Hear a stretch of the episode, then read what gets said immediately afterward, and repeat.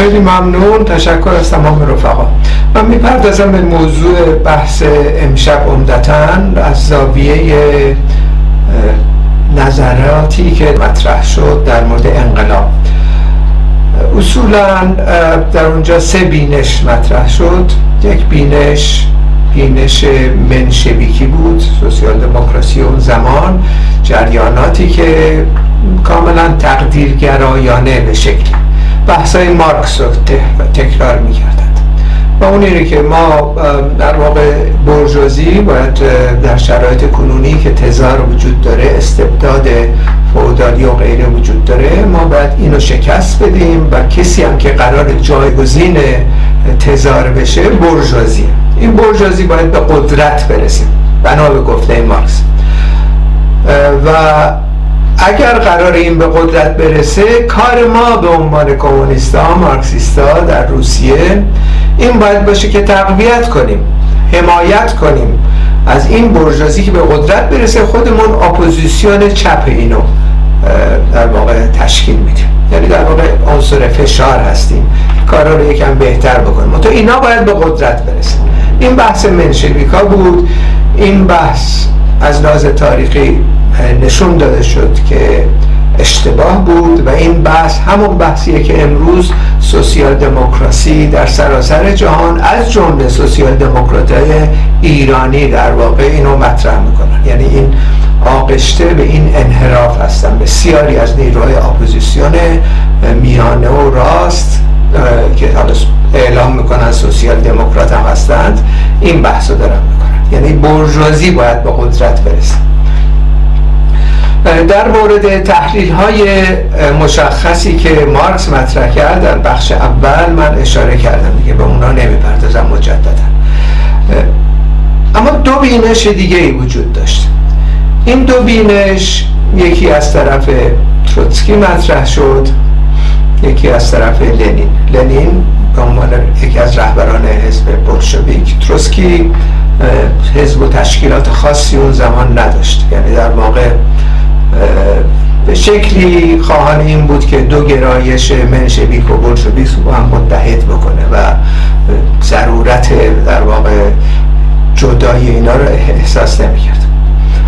در اونجا تروسکی خب با لنین دو اختلاف داشت. یکی در مورد حزب بود که مفهوم حزب لنینی حزب ونگارد قبول نداشت. بیشتر تمایل داشت به منشویکا از این زاویه. اما در مورد انقلاب آتی یک سری وجوه اشتراک با هم داشتن. مهم اینا رو ما تاکید کنیم. یکی اینکه هر دو بخش از این بینش دوم و سوم لنین و تروسکی بر این باور بودن که بله بحثای با مارکس درسته. اگر یک بخشی از فودالیزم و یا یک دولت پیش از سرمایه داری در جامعه حاکم هست ما نهایتا باید انقلاب دموکراتیک رو سازمان بدیم. این بحث های مارکس رو در بخش قبلی تفسیر من توضیح دادم که به چه علتی مارکس این بحث رو می‌کرد. بنابراین انقلاب آتی ما انقلاب دموکراتیک اما این بورژوازی که الان حضور داره در جامعه که در اپوزیسیون هست این بورژوازی ارتجاعیه این برجازی فرق داره با برجازی که انقلابی بود علیه فودالیسم جنگید. ما اینا رو نمی‌تونیم به قدرت برسونیم. بنابراین در این مورد که برجازی در داخل روسیه اون زمان ارتجایی هست بچه مشترکی بین تروسکی و لنین وجود داشت.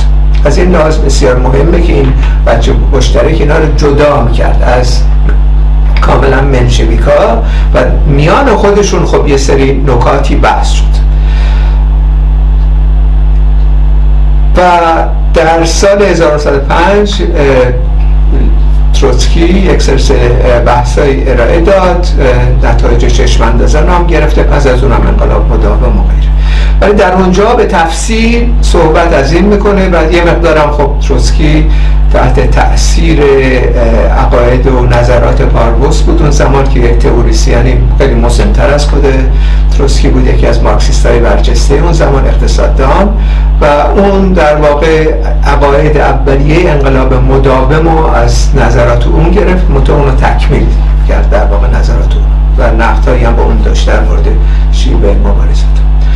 در اینجا این کتاب کتاب برجسته که من پیشنهاد می‌کنم توصیه می‌کنم تمام رفقایی که نخوندن حتما با دقت بخونن. کتاب خیلی جامعه جزبه ای هستش که ما اون زمان تو ایران منتشر دادیم. اینو و الان هم هستش. لنین یک بحث دیگه ای رو مطرح کرد و اونم به این ترتیب بود.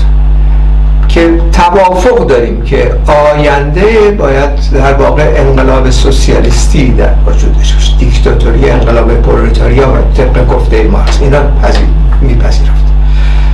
و بحثای در واقع اونم در اون شرایط این بود که ما برای اینکه این قدرت کارگری رو کسب بکنیم انقلاب سوسیالیستی سازمان بدیم یک سری پیش شرط های یه سری نکاتی هست باید برجسته بکنیم در شرایط کنونی آیا طبقه کارگر امروز آماده انقلاب سوسیالیستی است؟ یعنی آگاهی سوسیالیستی به درجه رسیده که خواهان در واقع تسخیر قدرت هم از تزار هم از برجازی هست وجود داره. پاسخ او منفی بود. گفت شرایط در 1905 شرایطی نیستش که تسخیر قدرت و پرولتاریا بیاد قدرت در دست بگیره. در این مورد در زمین تروسکی هم توافق داشت. یعنی شرایطی نیست. یعنی اینو در مثلا پیشگفتارهای تزهایی که ارائه داد نوشته در چند مورد. در واقع در 1919 یه سری بحثا از زمانی که حیات لنین بود در 1929 مجبور شد دوباره برگرده به این موضوع به دلیلی که زیر فشار استانیستا قرار گرفت اتهام زنی و غیره که خیلی رواج داشت اون زمان و تروسکی تروسکیستا و طرفدار تروسکی رو اون زمان خودش رو تبعید کردن اونها رو گرفتن کشتن. بسیاری از نیروهای مبارز و مقابل و از جمله سلطان زاده کمونیست ایرانی رو به جرم تروسکیس بودن اعدام کردن. بعد خود چند سال بعدش هم خود تروسکی رو هم کشتن در مکزیکو. بنابراین در اون شرایط مسئله ای که مطرح شد این بود که اون هم اعتقاد داشت و بعد توی یکی از این پیشگفتاراش نتایج چشم اندازه می نویسه دقیق اینو که تا 1905 داره پاسخ میده به استالینیستا در دوران بعد در 1929 سی اون موقع. میگه این موضوعی که اینا مطرح می‌کنن که این انقلاب مداوم مثلا ربطی به لنین نداشته و ربطی به انقلاب روسیه نداشته کاملا بی اساس. من هم همانند بقیه فکر می‌کردم انقلاب سوسیالیستی در روز دستور کار نیستش و پرولتاریا الان به قدرت قرار نیست برسه. 1905 بنابراین اون چی که استنتاج می‌کرد اینه که اما انقلاب سوسیالیستی در اروپا می‌تونه آغاز بشه. بر اساس اون انقلاب سوسیالیستی در اروپا ما هم بخشی از اروپا می‌تونیم در واقع انقلاب سوسیالیستی سازمان بدیم. در متکی شد به انقلاب سوسیالیستی در اروپا برای اینکه این بحث شد تکمیل بکنه و جواب این اصطلاح استالینیستا رو زمان بده. بنابراین در این مورد هم اختلاف اساسی نبود. اما لنین اینو باید توجه بکنیم خیلی مهمه. با خصوص رفقای تروسکیست در سر جهان و همچنین رفقای ایرانی تروسکیست این بحث رو معمولا می‌کنه خود منم خیلی وقت پیش این بحث رو می‌کردم. که لنین و تروسکی در دو مورد با هم اختلاف داشتن. بحث لنین در مورد حزب درست بود بحث تروسکی در مورد حزب اشتباه بود. بعد در دوران انقلاب تروسکی اعتراف کرد و اعلام کرد که بحثش اشتباه بوده پیوست به جریان انقلابی حزب بولشویک بود و از رهبران شد.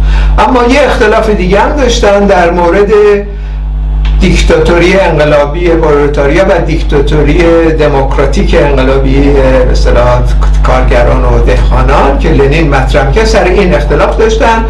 تزهای آوریل که لنین 1917 مطرح کرد این دو رو به هم نزدیک کرد و لنین هم در واقع تغییر موضع داد. یعنی به شکلی نظرات تروسکی رو پذیرفت. این اصطلاح بحث رایجی هست. خود مقالات تروسکی هم به درجاتی اینو نشون میده در بحث و پولمیکی که با استالینیستا داره. پس از مرگ لنین.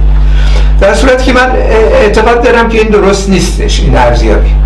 چه از طرف تروسکیستای اروپایی و غیره که با هم صحبت داریم و چه خود من جوانی همچی فکری رو می‌کردم علتش همون هستش که در دو تاکتیک سوسیال دموکراسی کتابی که 1905 لنین نوشت اینو باید کاملا ریشه یابی کنیم. قبل از اینکه یا همزمان با خوندن نقدهایی که تروسکی در مورد مسئله دهخانا به لنین داشت اون هم باید مطالعه بکنیم. خیلی مهمه. اون کتاب یکی از مهمترین کتابایی که در اون زمان نوشته شد توسط لنین. اولا مسئله عنوان این کتاب رو در نظر بگیریم صحبت از دو تاکتیک هستش. دو تاکتیک از سوسیال دموکراسی در انقلاب دموکراتیک. یعنی انقلاب دموکراتیک که همه توافق داشتن رأس جناح باید صورت بگیره. در مورد لنین این کتاب کتاب مخالفت با دیکتاتوری پرولتاریا نبود. یک در مورد مخالفت با استراتژی نبود. استراتژی انقلاب پرولتاری و انقلاب سوسیالیستی همه با هم مشترک بودن.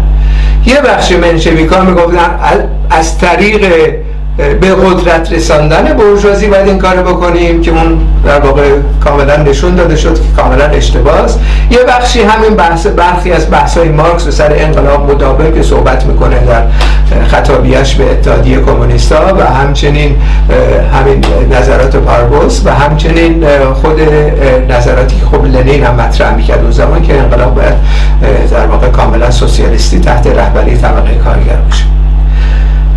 اما اتفاقی که میفته اونجا مسئله مهمی اینو باید توجه بکنیم. و اونم این هستش. این کتاب این جزوه در 1905 نوشته شد.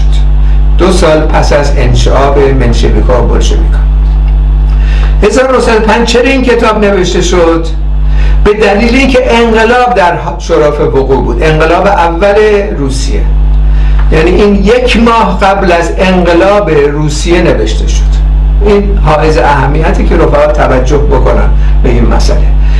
که این تاکتیک در واقع برای تدارک انقلابی بود که در شرف وقوع بود. انقلابی که مشخصا سه نظریه اونجا مطرح بود. یکی نظر آنارشیستا بود که اصولا می‌گفتن ما باید بگیم انقلاب سوسیالیستی.